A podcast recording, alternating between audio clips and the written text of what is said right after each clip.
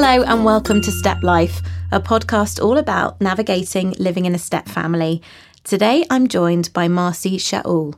Marcy is an accredited coach and runs the only dedicated private co parenting coaching practice in the UK, Rolling Stone Coaching. She developed a coaching system to help parents get to a place where they can work together to raise their children, even though they're no longer in a relationship. Hi, Marcy. Thanks for joining us. Hi. So, tell me a bit about your coaching and what you do. So, um, I do what I do because I really believe that when we decide to have kids, whether we're in however our relationship structure is, you know, that's our responsibility. Our responsibility is to our kids. And, you know, relationships break down and we get divorced and we separate, but that responsibility doesn't go away. And I really, really believe that we have to do everything we can as parents to be parents and bring up our kids in a in a safe way. And how did you um, decide to come into this sort of co parenting coaching? So in 2009, I got divorced. I had a, a one year old son, and it was probably the hardest life experience I've, I've ever been through to suddenly find myself as a, a single mummy. And I had no reference point for that really. And it was all a bit overwhelming. So I was talking with a friend of mine, and he was divorced, and he was kind of the only person I knew that was divorced. And I was talking about how, you know, what should I do? Do I go for access to my son or do I share the access? And he was like, look, every child has a right to see both parents. And, you know, something inside me just clicked and I was like, oh my God, that's absolutely right.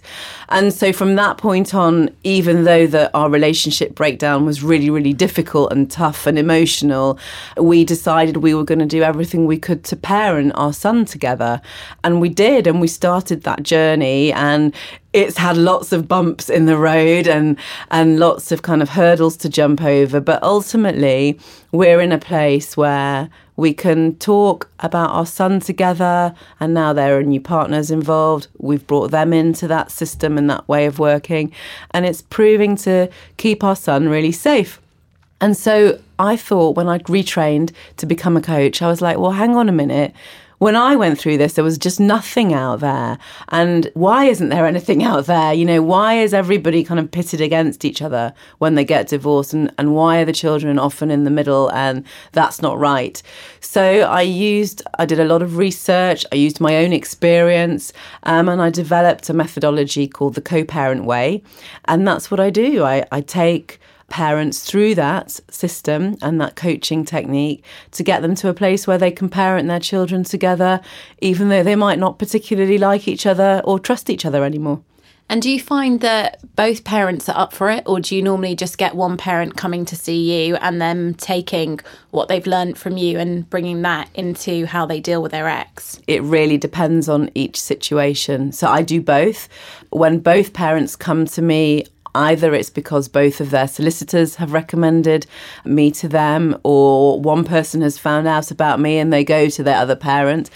And the great thing about the co parent way is I never coach them at the same time in the same room. Okay, so I always work with each parent simultaneously but separately, and that takes out immediately any kind of conflict or accusations that might be being thrown around. I don't even need to know the story of their divorce, I just need to get them to a place where they are able to see that they want to parent with the with their ex it must be a real journey for people from the moment they come to you to when you sort of see them at the end um, and how they develop and how they change Yes, it, it is. It's it's a real privilege actually, and you know, co-parenting is possibly one of the hardest things that you'll ever do. It's not easy to parent with someone that you're not in a relationship with, and you know seeing these people seeing my clients you know they they show up they're very defensive often to start with they don't know what to expect they feel um, hard done by often or angry or you know or upset. And you know the process kind of moves the clients through those emotions and gives them the skills and the tools to be able to deal with them. And when they can deal with them, we, we often introduce a, a piece of work called we call perspective work, where the clients can, the parents can see things from each other's point of view and their children's point of view. And when they can get to a place where they really understand that their ex loves their child too, you kind of that's when the penny drops, okay? Because you know that's that's what parenting is, isn't it? It should come from a, a place of love and then a place of practicality. So you work with both parents separately, and then do you sort of feed back to each how the other's feeling, or no? Uh, no, it's completely confidential. So when I work with mum, it's com- whatever I do with mum is confidential, and with the other parent, if it's dad, you know, completely confidential as well. What I do is I look at where the crossover is, and from that place, I draw up a co-parent charter and I work with each of the parents individually to see what it is they want from their parenting, what they want for their children, where their own lines in the sand are, where their boundaries are, what they won't do, what they will do, and what they're going to do when their ex-husband or their ex-wife meets another partner. You know, all of these things we work together and I draw up this charter and I present it to them both separately and we kind of refine it and we get it to a place where both are happy. And then I bring them both into the room at the, the last session for about half an hour, usually. We go through it, we agree to it they sign it, um, they stick it on their fridge, and they've got a roadmap of how they're going to parent going forward.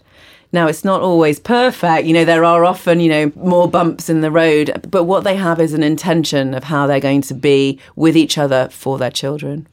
And what sort of an impact does it make on the children, have you found, when parents do co parent or get along better?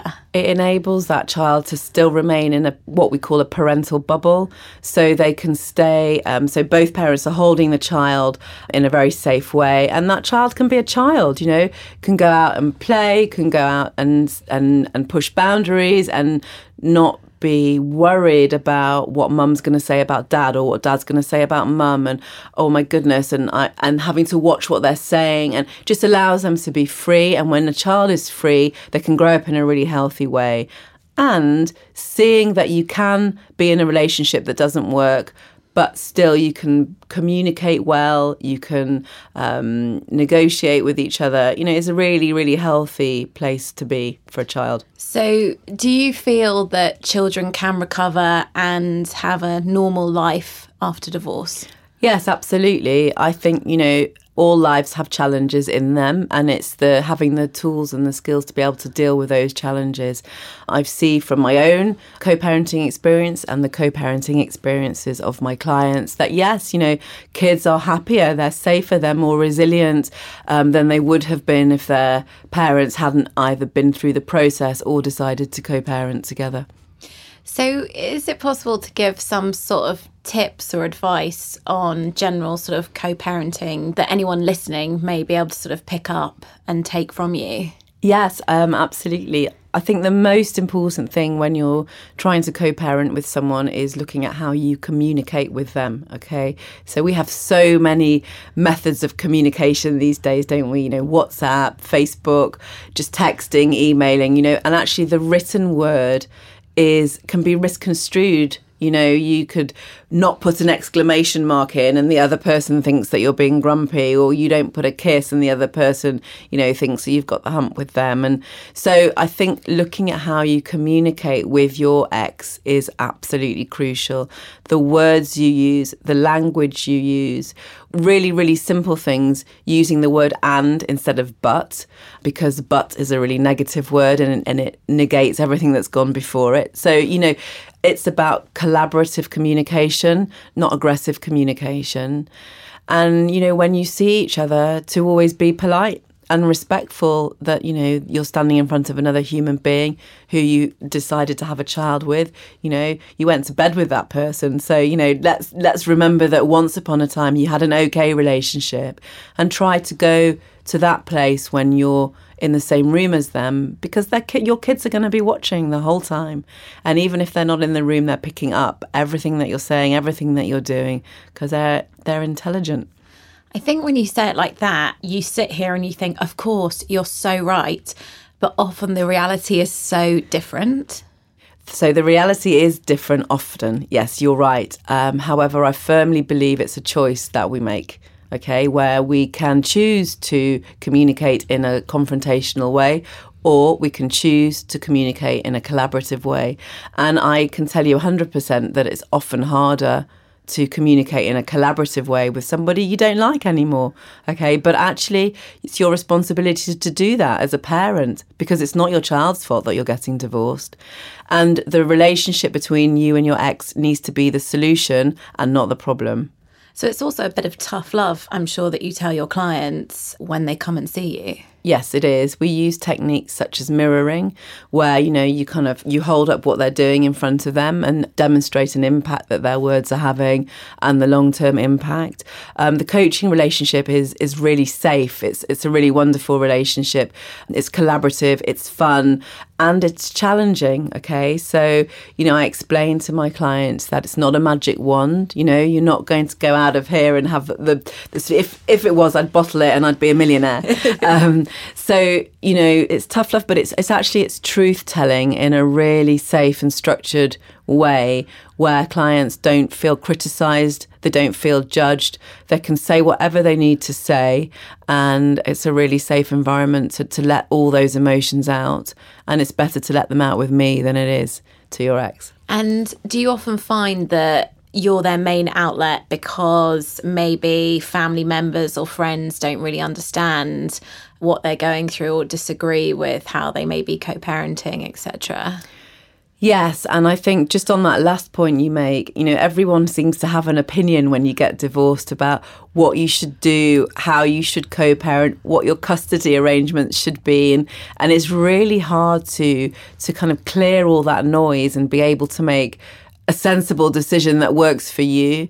And when clients come into the room, they do often want to kind of offload and tell me all the stories about he said and she said. And and actually it's my responsibility as a coach to let them clear for a little bit. But I don't need to hear the story to enable them to work with them to enable them to shift into a different place. So it's a fine balance between letting them vent when they need to and and actually saying okay you know what? Just stop because that's happened and this is where we are and this is what we can do to kind of move you away from that place and move you forward into a better place. And i suppose the whole point of being a coach is you're not actually a therapist Correct. So your role is very different to a therapist when people come and see you. Absolutely. You're you're you're right on the button there. Coaching is not therapy. You know, there are amazing therapists, family therapists out there to do that work. Therapy is often about looking backwards or looking at the reasons why things are happening and coaching is different. It's it's about identifying where you are now and moving you forward from that place. So it has it's a much shorter relationship, a coaching relationship, than a therapeutic relationship. And do you find that people mainly come to you straight away after deciding to get divorced, when they're in the midst of divorce, after divorce, or even a few years down the line, when maybe they've encountered a prolonged acrimonious or bad relationship with their ex and just need to sort of sort things out? All of the above. Um, I think that parents who have been through a long acrimonious divorce that's often when i see one parent and not both because you know they've either been alienated or they're having a very difficult time in the court process. Their self-confidence might be on the floor and it's you know people can be broken but this is about enabling people to see their strengths and, and rebuild from that point.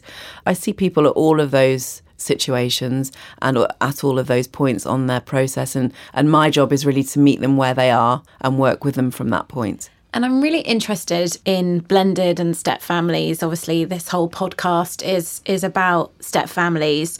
Do people come to you and talk about blending their family, their new partners, how they're coping or not coping with their ex's new partner?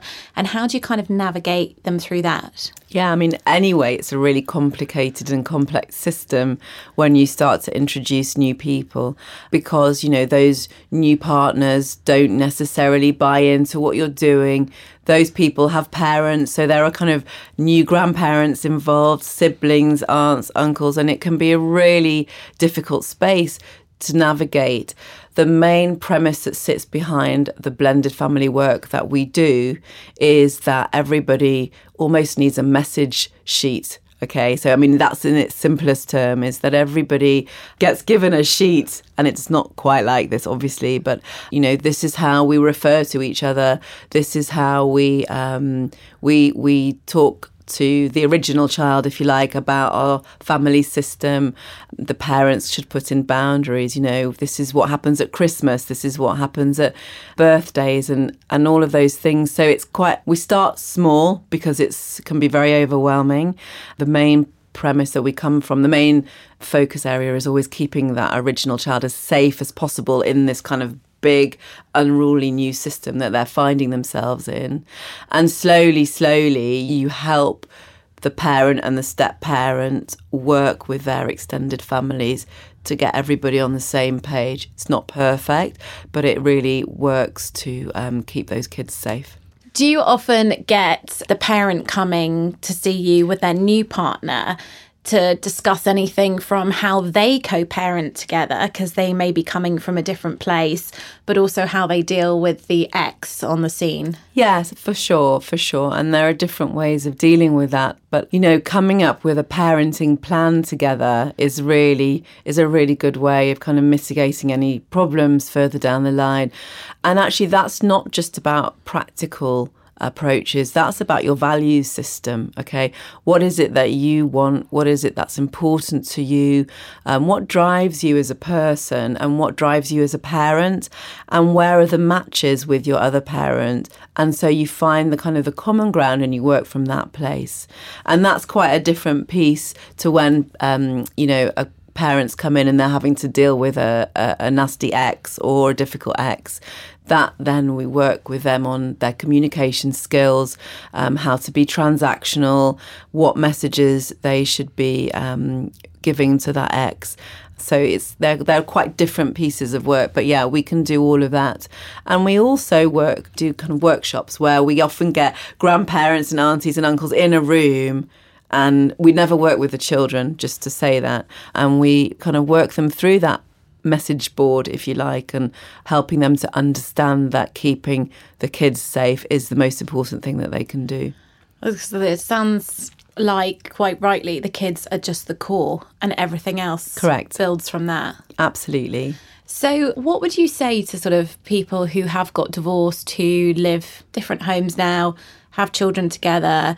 Is it good to have the same rules at each house, or mum has one rule, dad has other rules, and that's just the way the children know it to be? Or is it better to have unified parenting? Is that when they come to you? Is that what you're working towards? I think the ideal is to have the same rules at mum's house and dad's house, or, or however the relationship is. Um, and I think that's quite difficult to achieve. But if the central main rules are similar or the same, I think you're in a good place. So, for instance, in our family unit, in our family system, we don't do screens in the week, but we do them at weekends. And we don't do sweets every night of the week. We do them on certain days. And I mean, those are very kind of small examples, but you know, you need to remember that those rules that you put in place for the original children also impact on stepbrothers and stepsisters. Okay, so it has to be palatable with how you want to bring up your kind of newer children as well. And if that doesn't work, the more clarity you can give your kids, the better. So they know exactly what happens at mum's house, they know exactly what happens at dad's house. So they don't feel lost or at sea. I think that that's when things can become tricky. Yeah, because kids do need boundaries. Very and, much so. And yeah. rules, don't they? They do. Yeah, they need to know what's what. And you know, another kind of tip, if you're if you're looking for a tip, is to tell your kids in advance what's happening over the next couple of weeks. So these days you're at mum's, these days you're at dad's. This is what's happening for Christmas. This is who'll be here on your birthday. Prepare them. Always prepare them. They can't be over prepared. So over preparing them isn't actually overwhelming them depends how you do it, doesn't it? So, um, if you sit down with them for five minutes and go through it with them, that seems to work quite well. If you're constantly telling them things, that's that's intruding on their kind of space and their downtime. So, you know, pick your moment. Remember that you need to respect them as, as human beings despite their age. And would you say that there is life after divorce and acrimonious relationships and you can rebuild harmony with your ex? Yes, definitely. Um, I've done it. I know other people that have done it. My clients have done it. It is possible to meet new people and have new relationships. Of course, it is. I think if you're listening to this and you're in the very early stages of your separation, that you may not feel like that. Those are dark days, they're crisis days, okay? But, you know, draw in support from your friends and your family and just kind of take each day as it comes and eventually eventually there'll be a light at the end of the tunnel and you can just kind of rock on towards that light and how is your relationship now with your ex and your child and um, things like that? Yeah, we have a WhatsApp group, which was a big step for us. And it was um, suggested by um, my son's stepmom. And it's been a really, really great idea. So it's kind of admin and planning. And we have boundaries around that WhatsApp group. So it's not about our son's emotional welfare, it's about where he needs to be and what sports kit he needs and those kinds of things.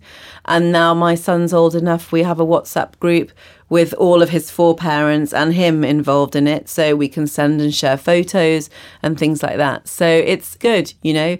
It's not always easy. Um, and I think that they would say the same. But, you know, we've got to a point where we're respectful, we're polite. And, you know, my son has two mums and two dads. And that took me quite a long time to be able to say that. But it's true. And he's better for it. He has four parents instead of two. He has experiences that I could never have given him as a mother that he gets from his stepmom, and vice versa from his dad and his stepdad. And I think looking back for him when he's in his 20s or 30s, he will probably say that that's been an advantage of having a, a blended family.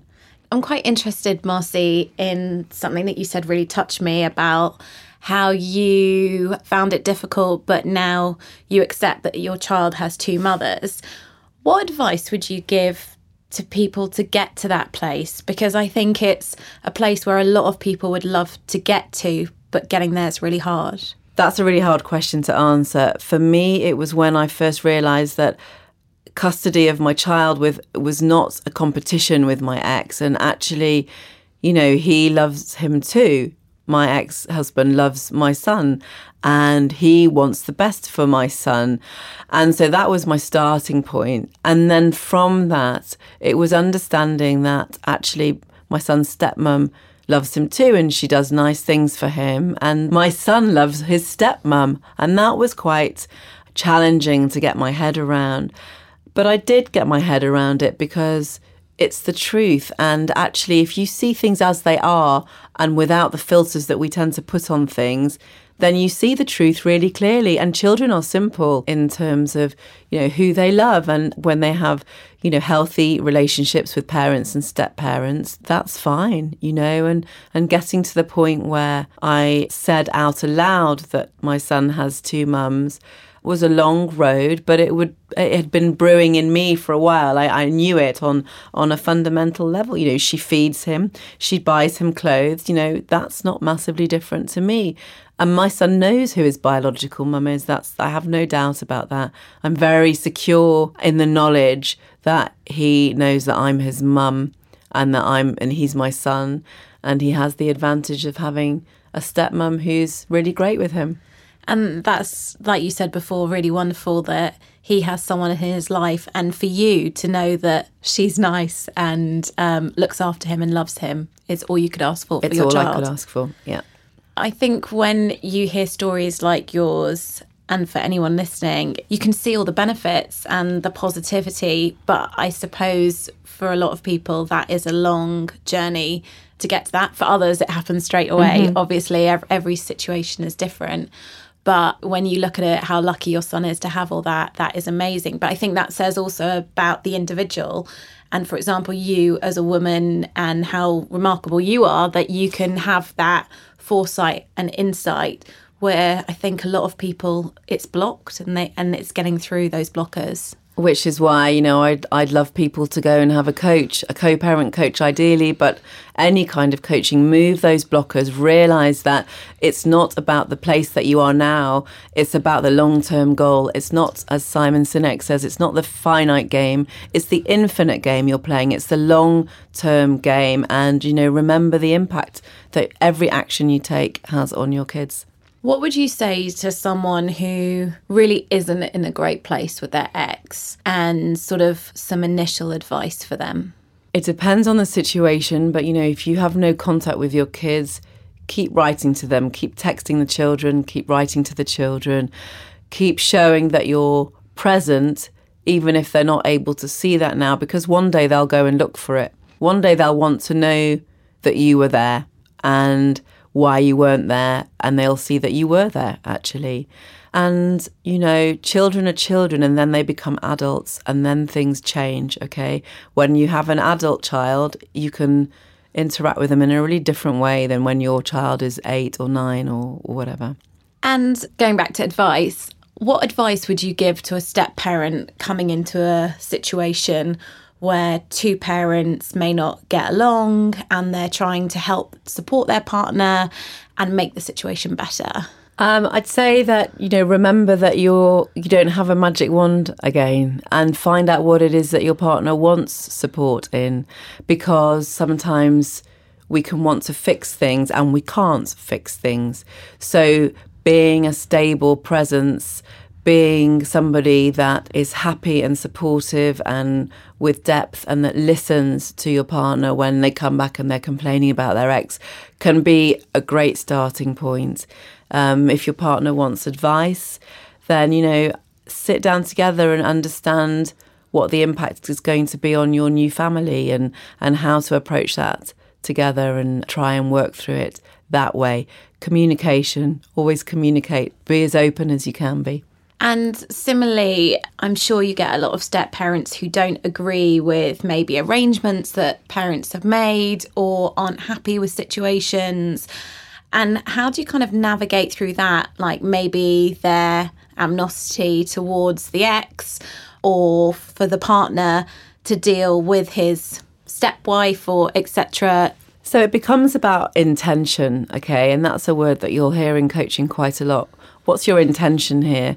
And I always encourage my clients to have the intention of making sure their children are safe and happy because you might never get a perfect arrangement when there's lots of different um, families and children involved, okay? But if the intention is to make it fair and the intention is to keep your kids safe and happy, then I think you'll be able to find enough middle ground to work from.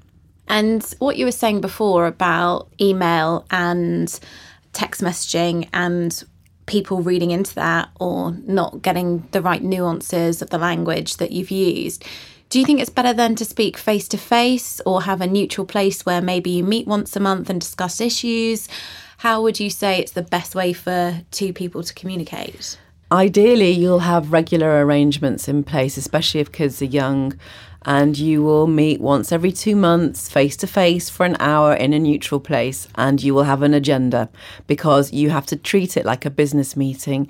The whole idea behind co parent coaching is to get parents to be transactional with each other. So take all the emotion out. So you wouldn't go into a meeting with a colleague, for instance, and start shouting and screaming at them and I'm aiming that you don't go into a meeting with your ex and start shouting and screaming at them because we all know when we're shouting and screaming, we can't get anything done. We can't achieve anything.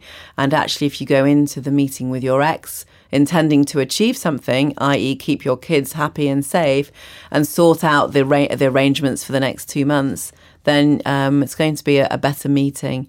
The neutral place is important, somewhere where you haven't been on dates together, you know, like just somewhere completely neutral. And the standing agenda is also uh, works really well because everybody knows what they're signing up to. The other tip I would give you if there's anything else that sits outside that agenda, let the other parent know before so they can plan, so they can think about how they want to respond. Because when we're caught off guard, that's often when our least desirable actions come out. So, the most important things that I've sort of taken from what you've said is the child is the core, communication, knowing your intention, and thinking about what's said and where you want to be going rather than looking back over the past and everything that's kind of happened. Absolutely. And the only other one I would add to that would be remember that your ex loves your child too. Marcy, thank you so much for coming on and for telling us all about your work and what you do with couples. If you want to find out more about Marcy and even get in touch with her, then please see the show notes where her website and details are. And I really hope that this podcast helps people and raises awareness of step families, blended families, getting through divorce, life after divorce, and also gives people who aren't in a step family or blended family some insight into what it's like. If you've enjoyed listening, please do review the podcast as it really helps other people find it. And thank you for listening.